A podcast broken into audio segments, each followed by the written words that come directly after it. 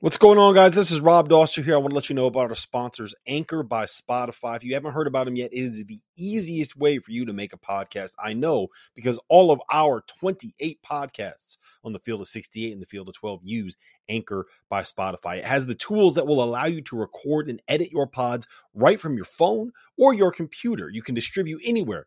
Spotify, Apple Podcasts, Google Play, all those places that allow you to listen to podcasts for absolutely free. Anchor sends those pods directly to the feeds.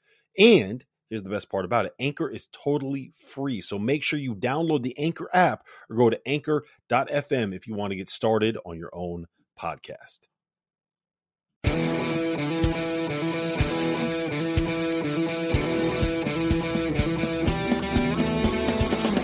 Hello and welcome to another episode of the Doster and Deshaun podcast. It is, at this very moment, Tuesday, November twenty-fourth, six fifty-two in the P M Eastern Standard Time, the only legitimate time zone. My name is Rob Doster. I'm here with the one and only Deshaun Butler, former West Virginia All-American, former N B A player, longtime overseas pro, and now my podcast partner, Deshaun. How you doing, man? Are you are you fired up for basketball? We're just, you know, eighteen hours away from the season starting. I'm doing well, man, and I'm very excited. I'm pretty sure, just like everybody else, I just can't wait for college basketball to get going and get started, man. I just want to see some good basketball, man. Yeah, I just want to see basketball, period. Exactly.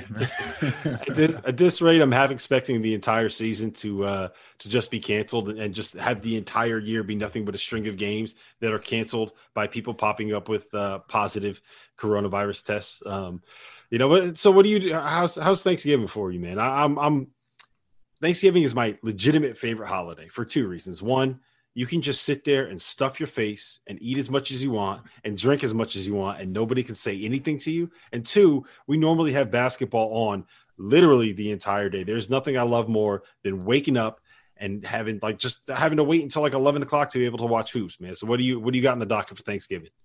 Uh, it's going to be a, a very quiet one due to uh, due to everything that's going on, but it'll be. And it's going to be very difficult for it to be too quiet because I have three kids and uh, they're going to be all over the place. So exactly. It's never quiet. So me and my wife, her mother, and uh, my three children will be, you know, held up here. We'll watch a little football and then I'll catch a ton of basketball. So I'm very, very excited for, you know, Thanksgiving basketball. So yeah, that's that's the exact same thing we're doing. We're going to have the turkey. We're going to have the mashed potatoes. We're going to have the stuffing. We're going to have the yams. We're going to have everything. The pies, can't forget the pies. No. Uh, but we are doing it all in the house by ourselves as a small contained family unit, which is just basically what we've been doing for the last nine months. So exactly, that's what it is. It is what it is. Before we get move on any farther, I got to tell you, tell you guys about uh, a brand and apparel company that we have partnered with here. It's actually a really cool company that I do think uh, the listeners of this podcast and the people that are a fan of this network will enjoy. It is called Homefield Apparel. They are a small uh, apparel brand um, licensed from Indianapolis, and they're actually got the shirt man. on right here. Deshaun, you know what I like the most about these t-shirts, man, is that talk to me. There's there's two things that you need to have a good t-shirt, right? You can't have the neck be too loose, and you got to have the arms like the perfect tightness. And this these these cotton tees, man, are just uh, the absolute best when it comes to that. They fit perfectly.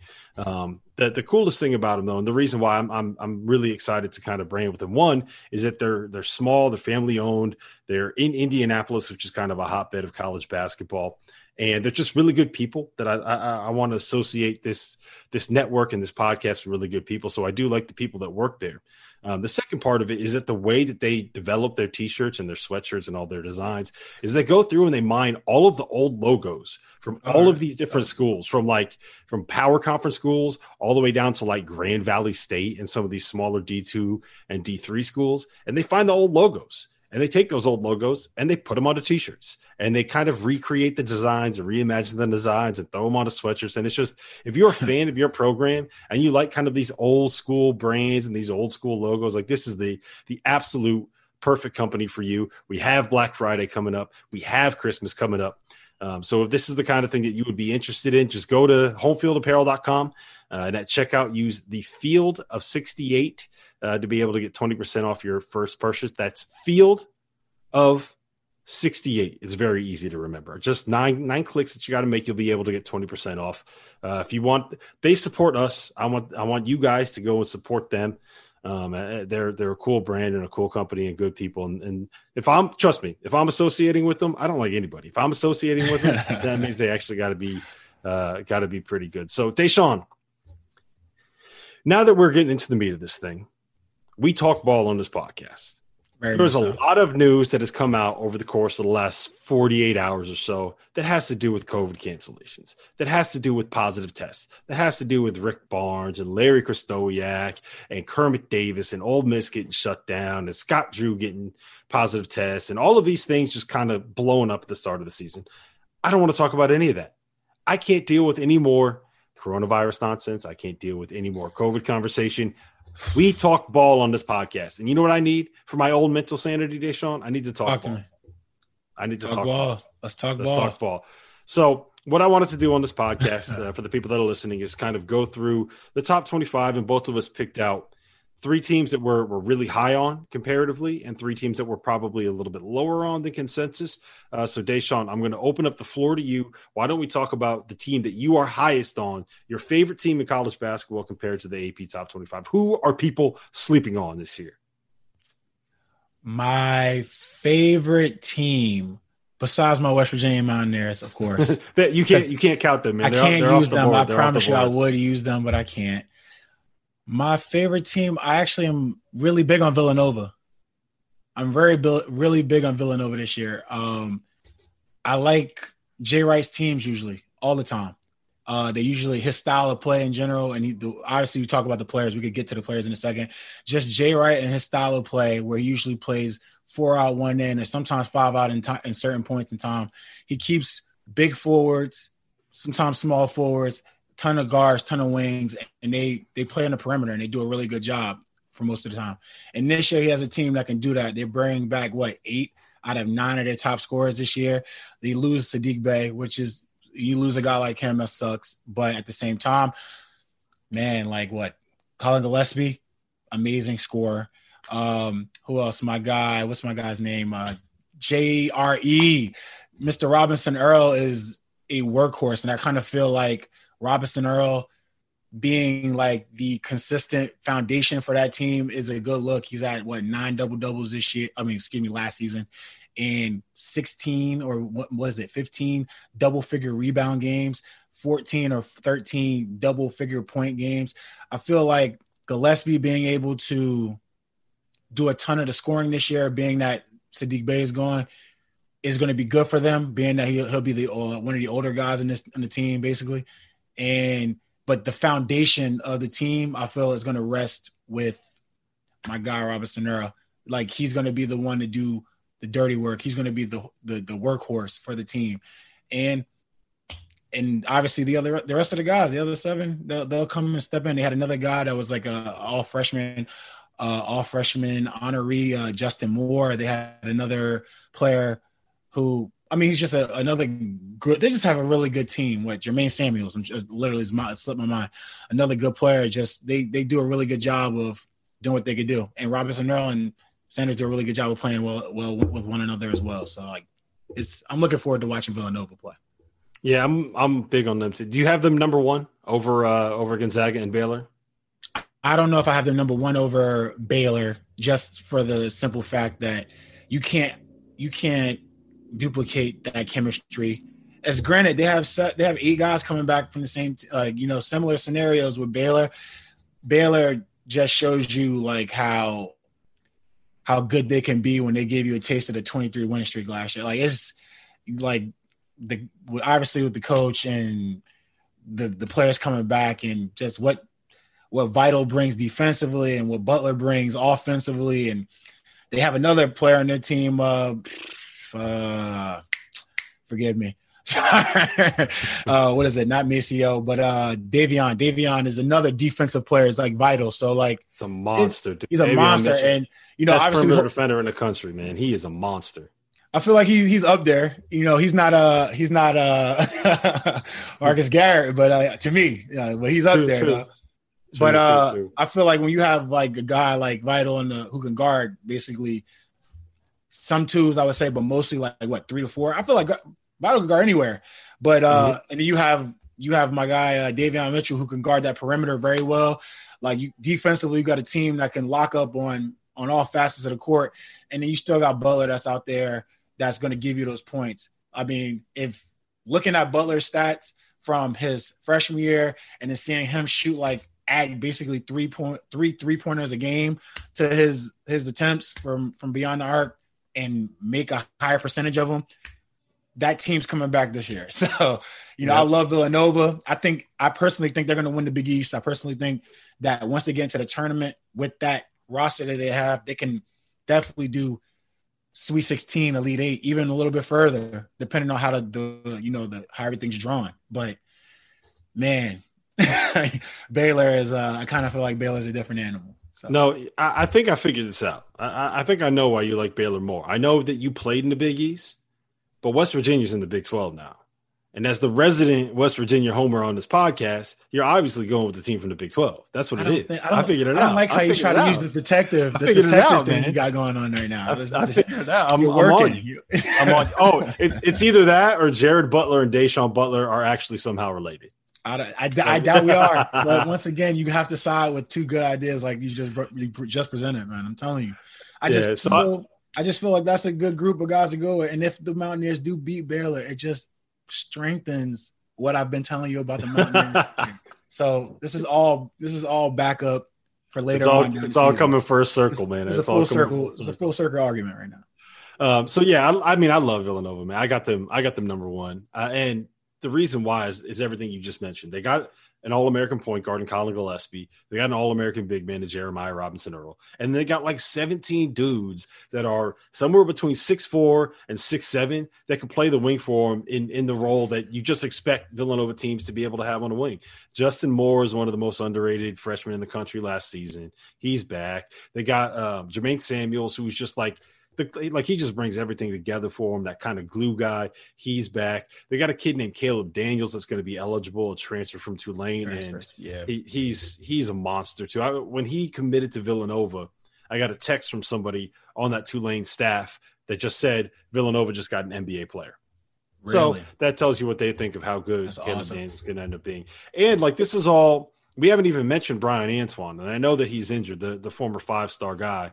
Um, hopefully he can get back healthy. Uh, he he hurt that shoulder again, man. When you got a bad shoulder, no, that's that's not it's a tough, man. That's that's shooting. That's all that movement. Not to mention the contact you're gonna get. Like you re- you don't realize how much yep. how much contact you receive when you when it, when you have a shoulder injury, man. That's majority of the game is people on your side. So yeah, it's it's not tough. good. Um, Jay Wright has already said he doesn't know. He expects him to be out for a little while. So hopefully he can get back soon, get back healthy, because. I mean, that's you're a five-star freshman coming in, man. It should tell you about how good, uh, how good of a player he ends up being. Now, um, Gonzaga also deserves to be right there in that conversation. And the interesting thing about Gonzaga is they just uh, got news today that Andrew Nembhard, who was the starting point guard at Florida last season, is going to be eligible, which means that now there are situations where you could legitimately have four pros, four guards that are going to be pros in their backcourt: Jalen Suggs, Joel Ayayi, Andrew Nembhard, and Corey Kispert. Now, you put those four guys out there with Kispert at the four, Andrew Timmy at the five, who I think is going to be like – he might even be the best player or at least have the best stats on Gonzaga this season. Like, that team is so good. They are they are the hardest team for me to, like, poke a hole in. You know, when you when, with Baylor, you can kind of say, okay, well, look, Jared Butler's really the only guy that can get buckets. So what happens if you have someone that can kind of slow him down, you know, blah, blah, blah, whatever. You look at Villanova, you can say, well, you know, Colin Gillespie is, is, is not really the best athlete. And, you know, they don't really have kind of the size up front outside of Jeremiah Robinson Earl. And we're kind of betting on this freshman, blah, blah, whatever. Like there's, there's ways to kind of poke holes in Villanova a little bit. I don't think there's ways to poke holes in this Gonzaga team. Like where I, I don't see any flaws. I don't see what's wrong with them. Besides Jalen Suggs, as a freshman, I feel like I feel like it's very difficult for many freshmen to just come in right away. I mean, this team mm-hmm. is going to be interesting because what they bring did they bring four guys back out of their top eight? Like there was like a drop off in minutes that was crazy for the rest of their team. Like so, I think the lowest for the guys that played a ton of minutes, the lowest amount of minutes was, I think, fourteen. And then after mm-hmm. that, it was like four minutes, two minutes, one minute, zero minutes. So you got four guys that contribute a ton of minutes. I think another four guys that really didn't play as much. And then you add a, those two transfers, Cook, who's really good at Southern Illinois, uh, Southern Illinois. Um, and, uh, yeah, like you said, Nembhard, who's uh, who's mm-hmm. also a good player as well in his own right. I feel like the, the the style that he seemed to have played last year, not the style, but more or less like the way he did his minutes and and how he had, he plays within like seven or eight guys regardless. And that means there's a lot of freshmen are going to have a ton of minutes. I would say, what, two, three? Two, yeah, mi- two at least, two, at least two. Yep. I don't even count St- Suggs as a stud. And I feel like St- Suggs is going to be really good. I got a chance to watch a lot of Suggs, and I was uh, very impressed. I kind of feel like he's put in a great position because Gillespie, uh, what do you call it? No, excuse me. um, the shooter. Oh, you just said his name. You just slipped Corey, Corey Kispert. Corey Here Kispert. we go. Kispert. Kispert. He, he's a great shooter. forty-three percent from three. Great shooter. Great coming off a pick and roll, getting to the mid-range, finding his floater. I enjoy it. Like, I enjoy watching him play a little bit. But I feel like Suggs brings that, you give me the ball with the shot clock coming down, I can get you a bucket. Like yep. watching Suggs be able to put the ball on the floor and get to a bucket, watching him being able to catch and shoot, and he's he can fly. Like, and he's he's a hell of a talent, man. I'm not gonna lie to you, hell of a talent. So, yeah, so the, I, I think it's like a good match for that team yep. for him, especially because he's coming in at the point and he has two guys that are point guards basically, and Joel Ayayi and Andrew Nembhard to kind of help him with some of the playmaking and, and kind of point guard duties. He can kind of focus yeah. on being uh, the ball handler, playmaker, go out, get a bucket, you know, so that takes some of the pressure off of him. Uh, so my team, my number one team that I think is the most underrated team in college basketball is Tennessee. They are, to me, absolutely loaded.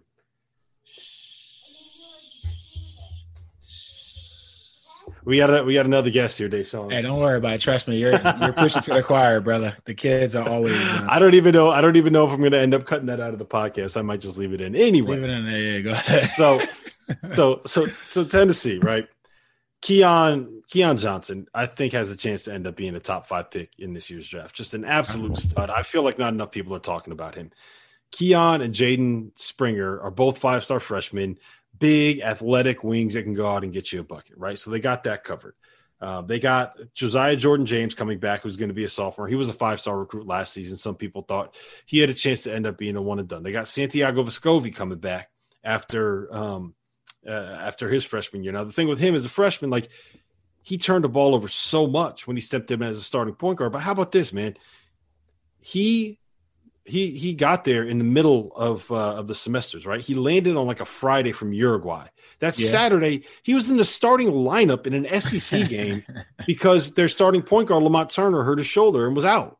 So, like, you got a guy coming from another country and landing and jumping straight into the starting lineup in the S E C. Like, that ain't easy that's to not do. Easy. So he, that's a hell of a way to accept the challenge. Right. So, like, he can only get better. They got a kid named Yves Pons, who's the best defender in college basketball, in my mind. Okay. He can play, he can guard twos, threes, fours, fives. He he gives Tennessee that line of versatility. And John Fulkerson was the best big in the S E C for the last month of last season. And and I'm not supposed to know this. No one's supposed to know this. So, like, this is going to stay here between us. No one else, no one else knows about this, right, Deshaun? Yes. Victor Bailey is averaging like thirty-two points in the team scrimmages that uh, that Tennessee has had. Average is averaging like thirty points in their scrimmages. So, all that said, Tennessee's got everything. They got a point guard. They got athletic wings. They got guys that are old. They got guys that are young. They got future N B A players. They're, they're awesome. Like, they're going to be a top ten team. I think they're the best team in the S E C. I'm all in on Tennessee, and I'm not going to lie. I might have them on a on a future at thirty-five to one to win a national title this year. I might. I'm just saying. I might. Yeah. I might. Really? Yeah. I'm all in on them, man. All in. On a national championship. Yeah, I think they could do it. They got everything you need. They got that's pros. A, they got point guards. They can defend. I'm remembering that. Yeah, I'm remember, remember that. write, write that one down. I want you to remember. I'm going to remember that. So when, when they're cutting down the nets, what are you, you going to remember it too? No, probably not. Probably not. I'll leave you alone then because you were right. right. Like, I can't. All right. Give me your second team that you think is uh, – is underrated. Second team that you're all in on. underrated. See, that's the thing about underrated. I don't know, like, ah, I hate to burn your bridge here with the don't bring it up, but I can't help but think that my Mountaineers are underrated. I just can't Fair. help. Fair. Like, it's all right. I, I've I've sat and listened to you talk to me about us throwing the ball up against their backboard and rebounding is our best offense. And when is rebounding not a good offense? So we're just going to take that as a positive right now. But um, the thing about the thing about Bob Huggins' programs that a lot of people don't realize is it's very difficult for freshmen and junior college guys to come in and adapt to what we're doing, what we do here at West Virginia University. So when you get these guys that come in from different different places and they get there, they got to get adjusted to the defensive style, the plays, everything else, and this, just the style of play that Coach Huggins just like implements to them. After a year, usually these individuals, sometimes even halfway through the year, these indiv- the individuals start to, you know, come around. Now, toward the end of the season, last year, I felt that West Virginia was starting to come around a little bit as far as doing a better job in our half-court defense, doing a better job scoring the basketball. A couple guys started making some uh, some more shots and making uh, having some big games. I mean, Matthews being one of the guys. Oscar was becoming a little bit more consistent toward the end of the year. Like, I'm very excited to see where West Virginia ends up this year. Um, with our junior college transfers, um, Taz, uh, Taz Sherman and Sean McNeil, who are, mind you, were like top five scorers in junior college, coming in to W V U a year adjusted, knowing what they can and can't do. I'm very excited for these guys to show what they can do as far as shooting, because that's where we usually lack in shooting. And obviously Isaiah Cottrell, a big with a little bit of touch, which is something we definitely desperately missed. We had uh, we got some very strong big men who are going to go out there and uh, rebound, Oscar Tshiebwe, Derek Culver. But having another big that can step out, make a jump shot from time to time to help space the court out, the space the court out because we need that in our on our team. I feel like West Virginia, ranked fifteenth right now, will that can change soon. Yeah, I'm I'm with you, especially if Miles McBride like takes a takes a step and ends up being like a more consistent. You know, I feel like last year he would either go for like twenty-five yeah. or he would he would go like two for twelve, you know? And if we can yeah. get to that point where you you don't have that like the that big of a as big of a gap between like when he goes off and when he doesn't, then I think that's absolutely a different ma- difference maker for him, and it just kind of raises the floor of what they can be as a team. And you know, everybody the the, be- the, the saying is the best thing about freshmen is they become sophomores. Exactly. And if he kind of takes that jump as a sophomore, Um, and Big Sheeb, too. By the way, like we got to make that happen as a nickname, Big Sheeb. Does he have a nickname? What, what's his nickname? Not yet. He needs one. He needs one, man. Big Sheeb. Can you help me make this happen? Like you are the you are the best person situated to be able to make the nickname Big Sheeb happen. All right, you got to help me with this. I'll see what you I can do. The kid, they, they, I hate to say it, the kids. Uh, I'm, I'm, I'm the old guy. I can't show up as the old guy. Start giving out nicknames. The kids, I leave. The kids are like, "You believe this dude? Like, who does he think?" He it's a, it's a whole ordeal. Deshaun so. Butler. I never even heard of him, man. I haven't heard of this guy. Who is this dude? I'm up for the Carmelone Award. You know, who's yeah. this guy trying to give me a nickname? Yeah, there you go. No, nah, but right. to your point about uh, Deuce Miles, uh, honestly, that's a great point. But I feel those games where, you know, the inconsistencies came in, those are also games where teams – because Deuce is – this is – I, I want to believe his last year was his first year really getting adjusted to the point guard position. He, was, he usually played a lot off ball, and he ended up having to play a lot of point guard. And those games were games where people jumped him.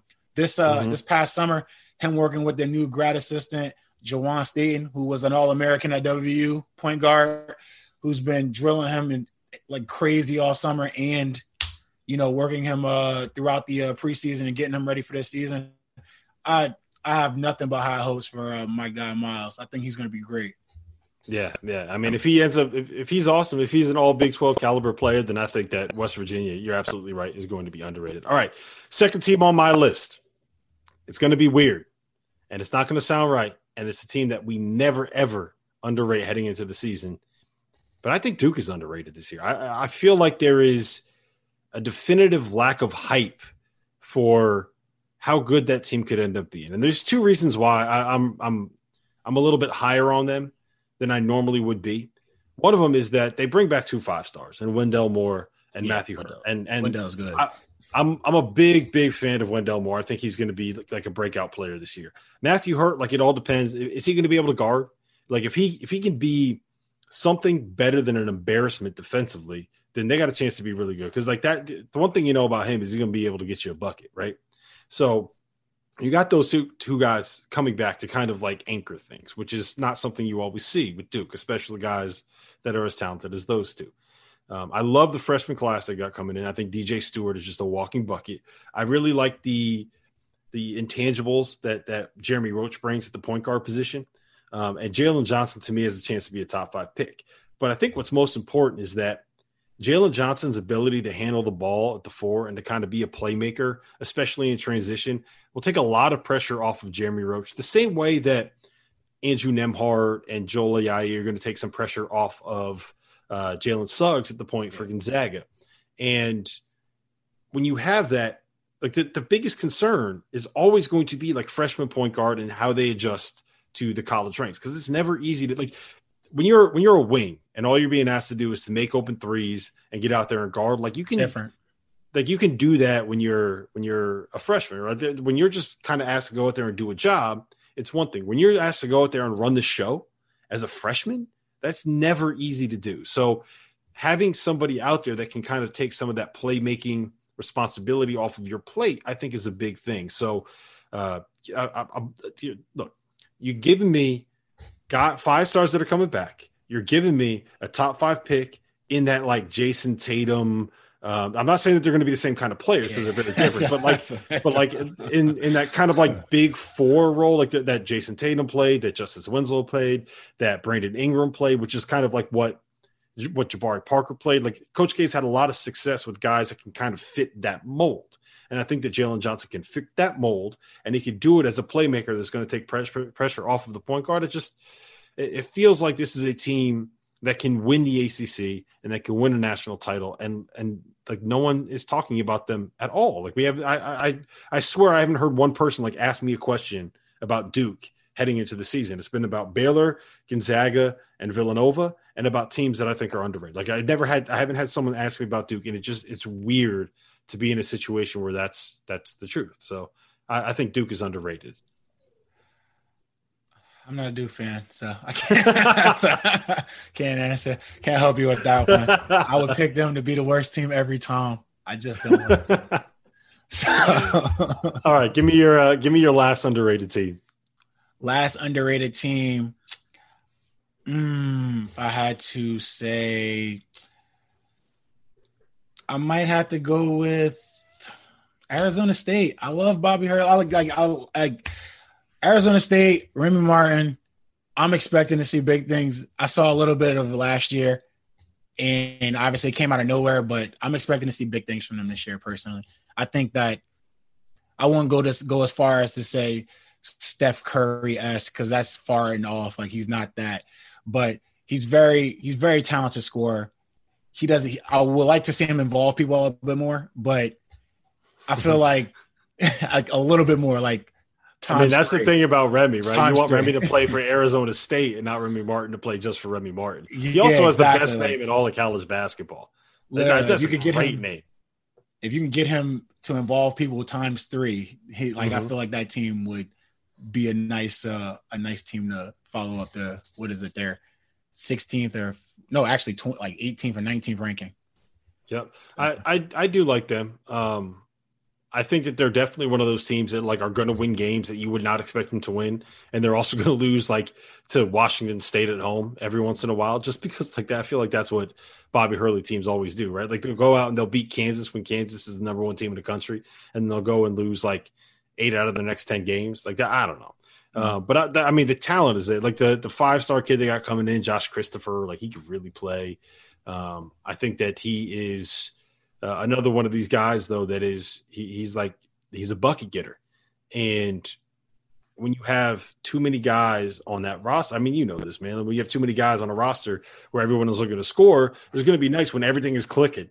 And you're going to be running people out of the gym, and there's going to be nights where it just doesn't work. And so I'm curious to see how that all kind of plays out, but the talent is there.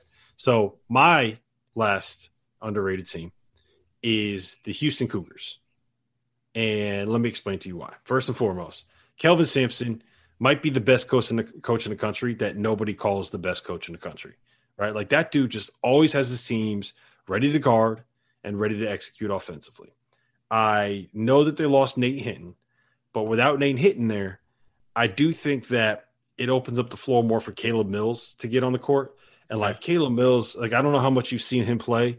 Not they much. Show, that's what I was wondering. That dude, that dude is just like he's a walking bucket. I think he averaged thirteen points a game in twenty minutes last year coming off of the bench. So like those are my kind of guys that can just come in and just do nothing but get fill it up. Yeah. So like they got a they got a ton of guards. I guess they got Quentin Grimes um, is eligible there. Now he didn't have a great uh, season last year. Um, in his first year eligible with Houston after transferring from Kansas.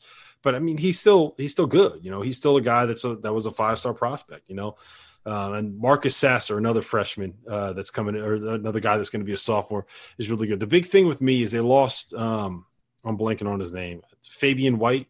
Uh, I think it was Fabian White that tore his A C L. So they don't have as much size inside mm-hmm. as I would have liked, uh, which is, which is a bit of a concern. But when you have, if you're going to give me the four guards that they have, and you're going to give me Kelvin Sampson, I'm going to ride with that team every single time. Um, and it feels like, again, to me, like they're they're close to that like top ten range. And for the most part, I've seen them ranked kind of in like the late teens, early twenties type deal.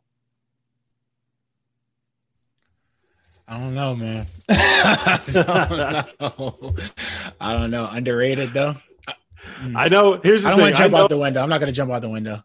I know my underrated teams are good picks. I, I know my, my underrated teams are good picks. When every time, every single one of them, you've been like, I don't know, man. I don't know, I don't know about I that one. I'm not. I'm not. I'm not going to judge. I'm just. I'm just going to sit back and wait. That's all I can do with some of these picks that you've given. You've given me. But then again, I've given you like the top three teams as underrated. So, and your and your and, and your alma mater and my alma mater. So you know, I mean, I can't. I can't knock you. I feel like if you're not number one, you're underrated. So. All right, so uh, so so what do you got? What do you got for, for overrated teams? You want me to go first? Please, one hand at a time for this one.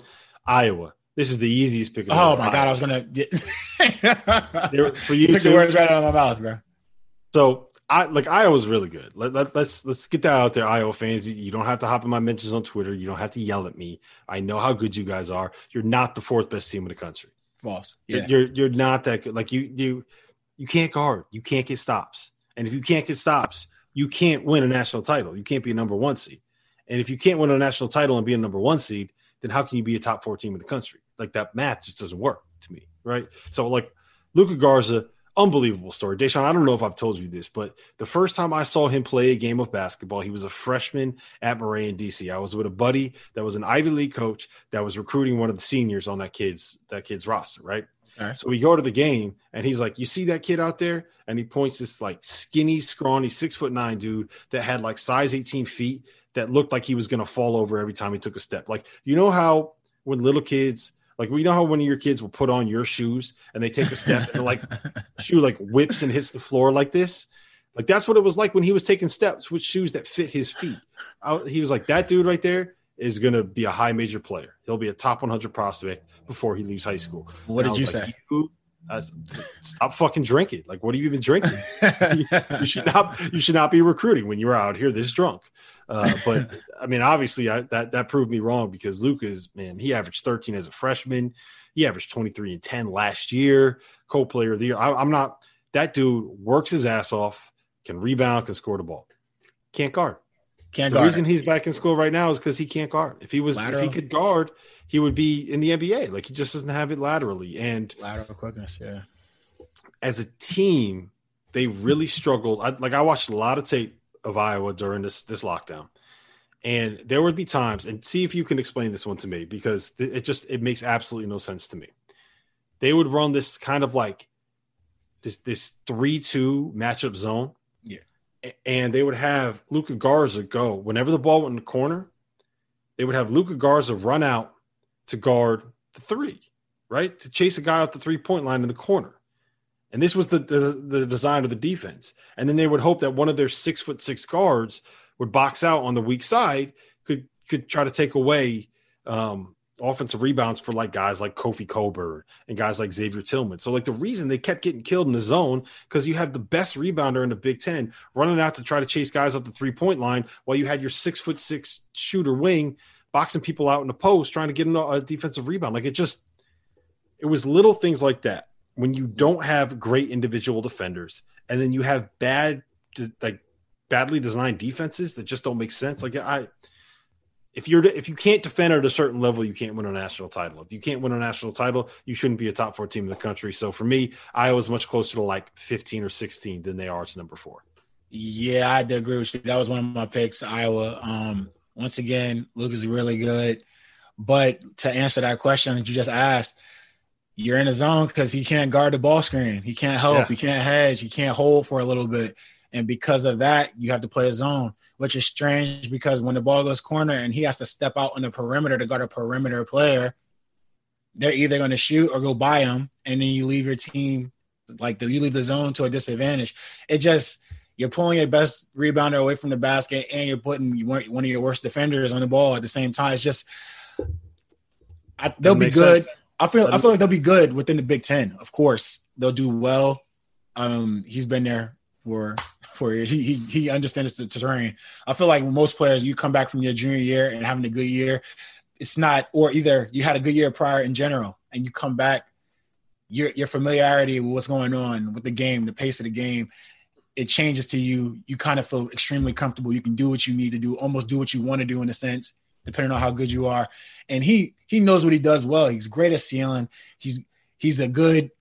He's good at uh, shooting hooks, and he can fade, like excuse me, spin and, and fade away uh, towards the baseline on the what is it, the left block maybe. He's good at he's good at finding his spots. He can he has really good touch, so he'll carry the team, you know. But they won't finish at four. so, yeah, it's like one they, of those they teams where there. they're one of those teams where like there are going to be nights where they win just because they score ninety, ninety-five points. And there's also going to be nights where they lose because they score eighty-five and give up ninety. Yeah. And that's just when you can't guard, that's just the, the way that it goes. All right, give me your uh, your most overrated team in the country. Oh, my gosh. I got a couple guys that uh, I love from this university, old heads. But uh, I just don't see Michigan State being anywhere near what they were because of how much Winston did for them last year. And now mm-hmm. they have a uh, they have a new younger guard coming in to fill space. And, and once again, I heard he's very good, but you can't fill those shoes right away. And if for freshman guard, for freshman point guards, like if you're a scoring guard, that's going to make it, it makes it even, even more difficult because you, you're a freshman scoring guard who's come in to handle the team. And now you're, you have these big shoes to fill from this guy that just left who did it all basically for the for the for the university. So like I'm, I had to pick. I had to pick Michigan State. It was kind of tough because you can't. I don't like counting out Tom Izzo's teams because he's one of those guys like Jay Wright. You name it, like these coaches that once they touch the tournament, they smell tournament blood. They can get to a Final Four somehow. Mm-hmm. They they find a way. But I just feel this year might not be that kind of year for them.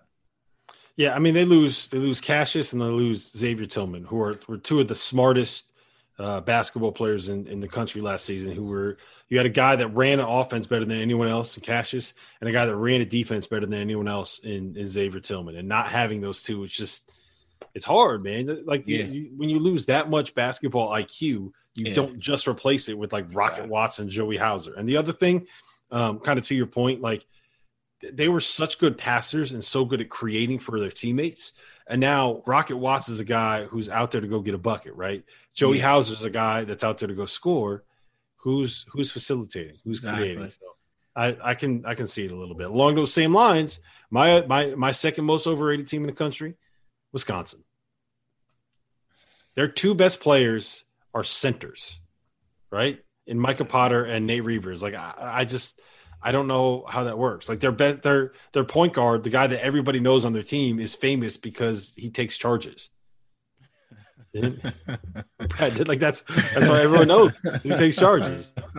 So um, um, I just don't know. The, the the biggest thing is like the reason they have all this hype is because they finished tied for first in a four-way tie for first in the Big Ten last season. Yeah. And so now everyone's like, well, if you finish first in the Big Ten, as good as the Big Ten was, you're going to be a top ten team um, again this season. Well, the truth is, yeah, like they they won. Yes, they won their last eight games. Yes, they turned things around, but it wasn't like they played a murderer's row down the stretch of their the, their season. And they still started out the year like, what was it, eleven and ten in, in their first twenty-one games. So yeah. I, I get it. I think that they're going to be good. I think they're going to probably be a top twenty-five team. I think they'll be in the mix uh, for the, like at least the very least in the race for the Big Ten regular season title. I just don't see them being a top ten caliber team this year. When you start two bigs and your point guard isn't um, isn't isn't Cassius Winston, like how like how good are you going to end up being? I don't see them doing well personally, but um, I'm not. Once again, Duke kind of falls. I said Duke, but uh, they fall in Wisconsin falls into the Duke realm with me.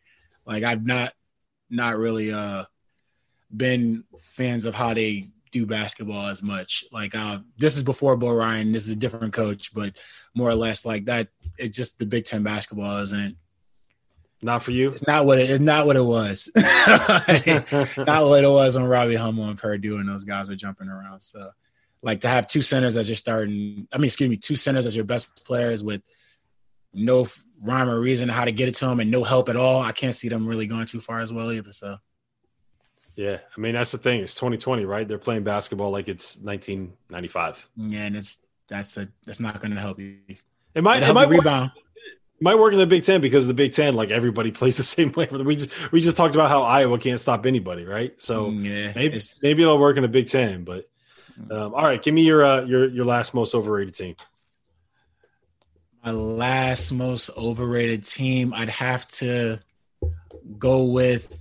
And once again, I hate picking out a couple players that aren't there anymore, and it kind of makes it seem like the team isn't going to be as good, but. I don't see Florida State being as good as they were prior. I just can't. I mean, Vassell did a lot. I mean, I feel like that team is it. It was. I feel like it's more of a. It was guard. It's athletic team, very guard dominant. But I feel like with losing a player as, as good as he is, like it. What can you do? Like, I wonder how they will play this year. I, I can't see them finishing.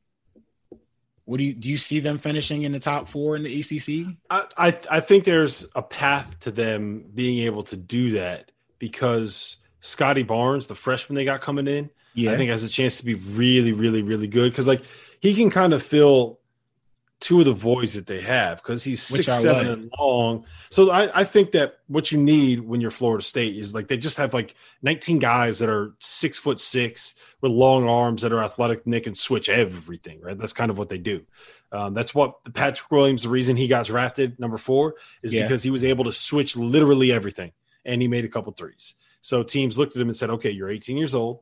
You're this, you're, you're six eight, you're seven two wingspan, you're this athletic, you've proven us you can switch everything, and you've proven to us you can make a couple threes. Okay, we'll take a risk on you. Maybe you'll end up being the, you know, uh, uh, rich man's O G Anunoby one day kind of a thing, right? Devin Vassell made a bunch of threes, six eleven wingspan, great team defender. Like, that's what Florida yeah. State needs. Scotty Barnes is six seven with a big, long wingspan and a really, really good, tough, physical defender. So he can fill that role that they're that, that they kind of lose with those two guys gone. He's also on the Bob Cousy Award watch list because he's listed as a point guard, so I say that and I he know. plays as a point guard. So the biggest thing that they lost, since they have all of these guys that are athletic, to me the biggest thing they lost was Trent Forrest um, at the point.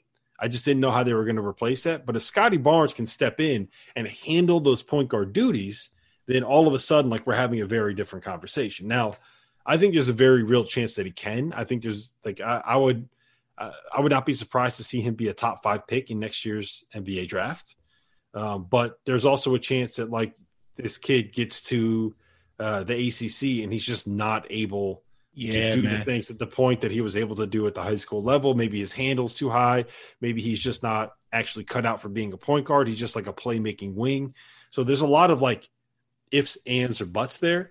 But I, I like, let's just say that Scotty Barnes ends up being, uh, you know, a guy that can get you fifteen, five boards and five assists while also doing that kind of defense, then all of a sudden we're having a very different conversation about Florida State. Now, there's no very guarantee that he ends up being that guy, but it's it's I do think that there's like there's a way to get to the point where Florida State is what we we thought they were going to be. Does that make sense? It's very, yeah, it makes sense. It's very hard. I just feel it's very hard for point guards to come in like that spot in particular, unless you have unless you have the right team around a certain point guard. It's so hard for freshmen to come in, and especially in the A C C. Yes. Like we we saw Cole Anthony. Like it's like we see so many other guards in general just come in. I feel like with point guards, unless they're just like the stud of all studs, like it usually takes a point guards like a year to get scenario, like get situated and be able to step in and really do real damage in the league. Like it's it's very rare, I say, like for the A C C, like these, because usually you have these Dukes, you have the U N Cs, you have these other places. That, like these guys, their guards are mature. They're, they're usually sometimes sophomores, yep. juniors, seniors, like that've been doing this for a long time. Also, five star recruit, like these guys.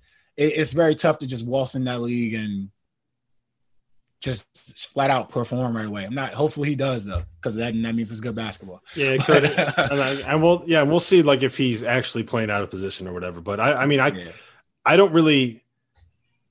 For Florida State, like if you're going to tell me you don't think that they're a top twenty-five team, I I, I see that. Like, yeah, there, there's a very real chance that they're not. If you want to tell me that they're going to be a top ten team and competing for the A C C title, like. I, I can see that happening too. So I don't really have a, it feels weird to like not have a hot take on something, but I, I'm, yeah, I can't I think, I think everything's on the table. I just can't see it. So hopefully they prove me wrong.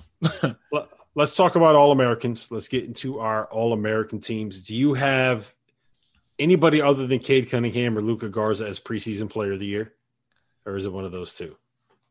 Preseason player of the year. Funny, I just told you I thought. Uh, then they have uh, my guy uh, Remy Martin as a, a chance to get Player of the Year this year. he's yeah, on the first team All American. He's the first yeah. team pre, uh, A P All American. That's your boy. All right, but if I had to pick a guy, I'm really big on, and I, uh, I really I'm big on him. But at the same time, it's just it's a it's a gamble. I'm really big on.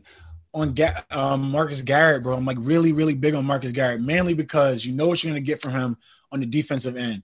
Now that you have Dotson and Azubuike are gone, they bring in a they bring in a freshman, Bryce Thompson, who's going to do some scoring. But the majority of the scoring is going to, for as far as the perimeter, is going to be left into into Garrett's hands. Like he's going to have to add to his to to to the scoring for Kansas. And what he averaged nine, four, and four. He's this what the best. Well, he was the he had the most assists, the best the assist to turnover ratio in the league. I mean, he can pass the ball. He's going to rebound. You give him more opportunity with the basketball in his hand. I feel like that nine could be a fifteen to sixteen a game or more, and that four, those two, that four rebounds and four assists could be anywhere between six and six. Like that, the opportunity will be out there more for him, being that. You know, the, the the floor is open. Like the the two main scorers, basically in a sense, have are gone. He's going to have to demand, a, not demand, but he's going to be given a bigger scoring role, as well as do what he does defensively. And I'm not going to hold you. If you look at everybody throughout the N C double A, there's not many really, really, really great two-way players. You know, there's there's some guys that can guard. There's some guys that can score. There's a handful of guys that can go out there and do it both. So I feel like if he went out there and just, you know, not knock down a couple more threes, take those threes that he wouldn't have taken because Dotson was there, or take those shots that he, he wouldn't take normally because Azubuike's gone. Like he, he has an opportunity to uh, be a player of the year candidate. I'll tell you what, if he ends up averaging sixteen a game, then I think that Kansas ends up being like a top right there with Baylor. Because uh, to me, the biggest issue with Kansas is, I don't know where their playmaking is going to come from, right? Like so much of what they did last year was, all right, let's get Dotson going downhill to his right. Okay. Yeah. Let's uh, let's get Doak rolling off a ball screen and find a way to get him a lob at the rim, right?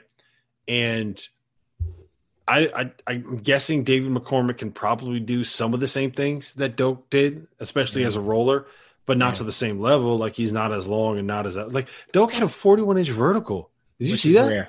That's a, a rare forty-one inch vertical. For, for guys like that, that's – He he might literally actually be Godzilla, that dude. Like, he is he's so big and so athletic.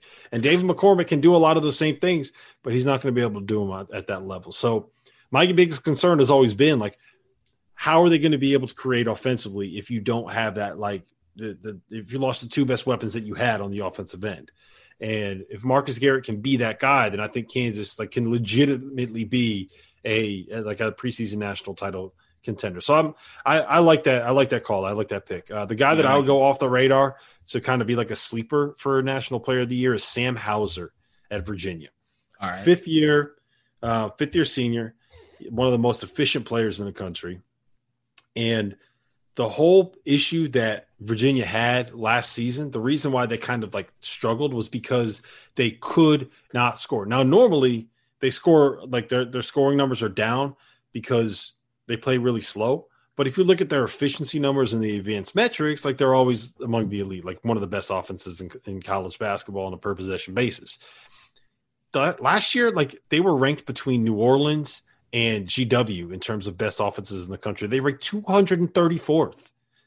So bringing in a guy who is known as one of the elite offensive players when it comes to efficiency and Sam Hauser, to me, like it just, he does everything that the, that you need a four to do in the Virginia yeah. offense. If they're going to run that uh, the, the blocker mover, he can run off of screens. He can set screens. He can roll to the basket. If they're going to run their um, their ball screen continuity stuff, like he's not only a guy that can come off of ball screens and create, but he's also a shooter that can space the floor. So um, I, I do think that there's a chance he could be like a seventeen point per game guy at Virginia. And at their tempo, if he's that guy, I think it makes Virginia a top five team. And if Virginia is a top five team and competing for a national title, I think Sam Hauser is a guy Uh, that could be in contention for National Player of the Year. Now, I, I have him as a first-team All-American. For me, I preseason Player of the Year is Luka Garza. I think that, really? Yeah, I think it's either it's either Luka or for me. So here's my theory. Tell me what you think about this. I think the two, like I think Cade Cunningham is going to be the best player in college basketball. But if you look at the last fifteen years, there have only been three guys that won National Player of the Year that weren't on – Um, a team that was ranked as a number one or a number two seed. Do you think, can you get them? Let me see if you can get them. Let me see if you get these three guys in the last fifteen years. That were what exactly? That that were National Player of the Year that weren't on a number one seed or a number two seed in the N C double A tournament.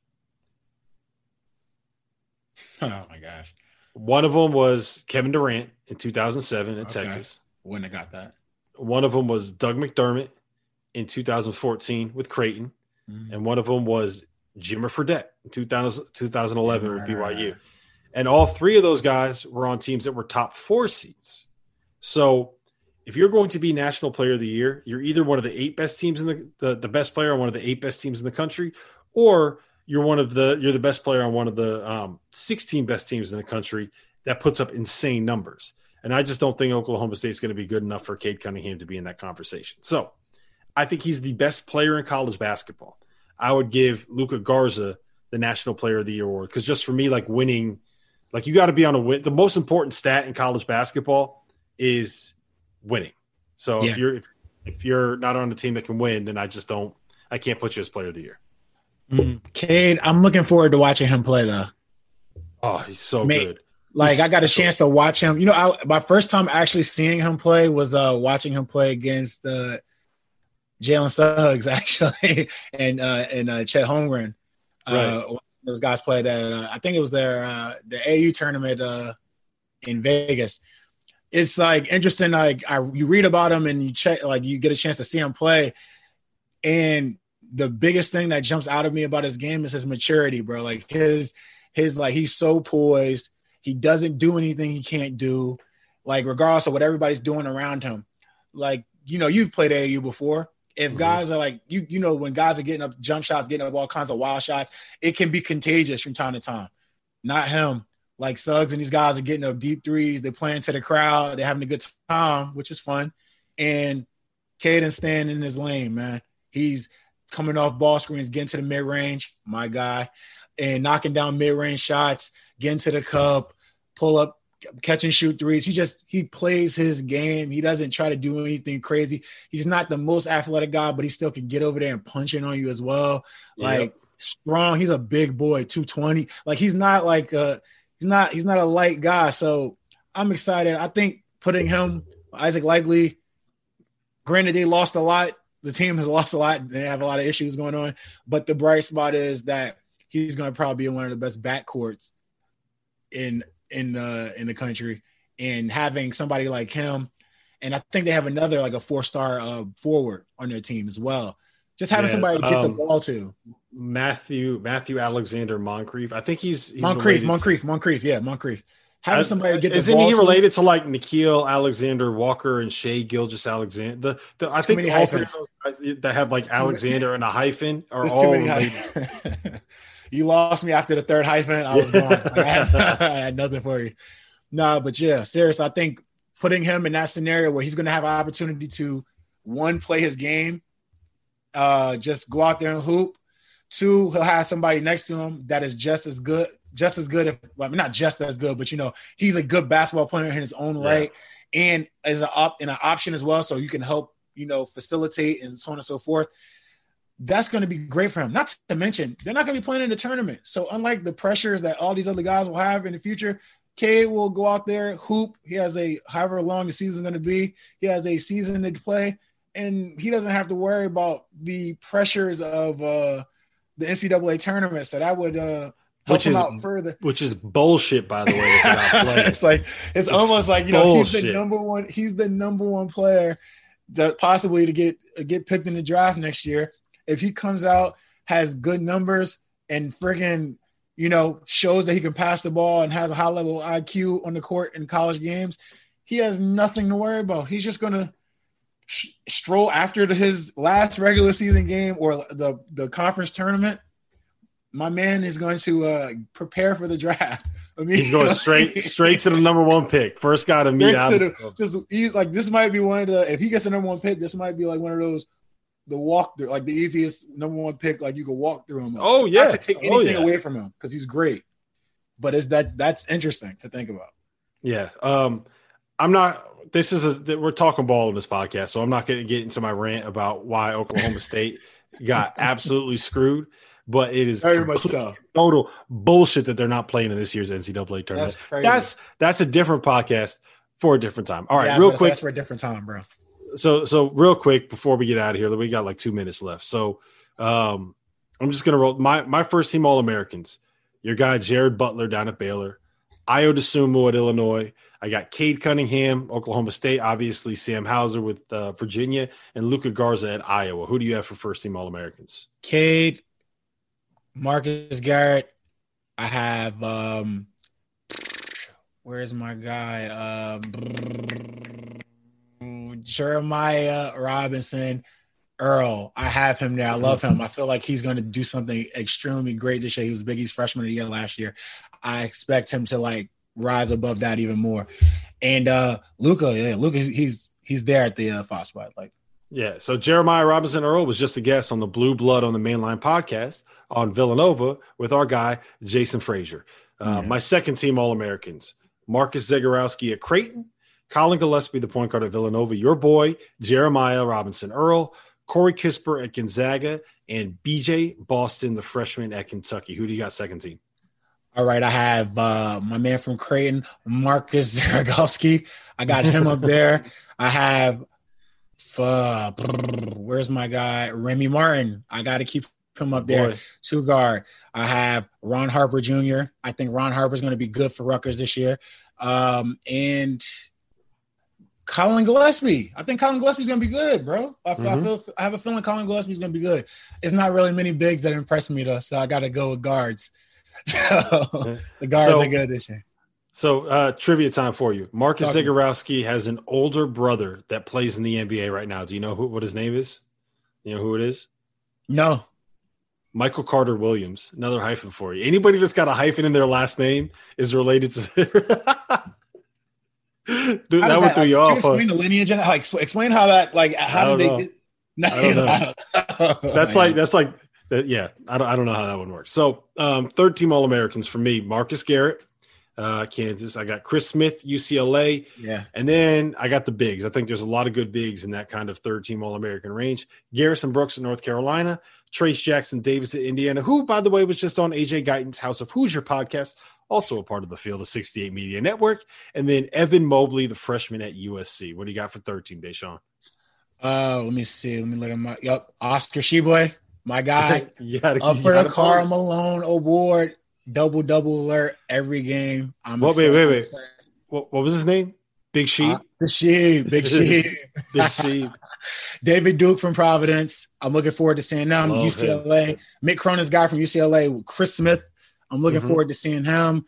Your guys from Houston, the Caleb Mills and Quentin Grimes. I'm looking forward to seeing them. There you go. There you have it, guys. That's what we do on this podcast. We talk ball. We will see you again next week. Deshaun, happy Thanksgiving, my man. You as well, my guy, Rob. You as well. Enjoy the family time.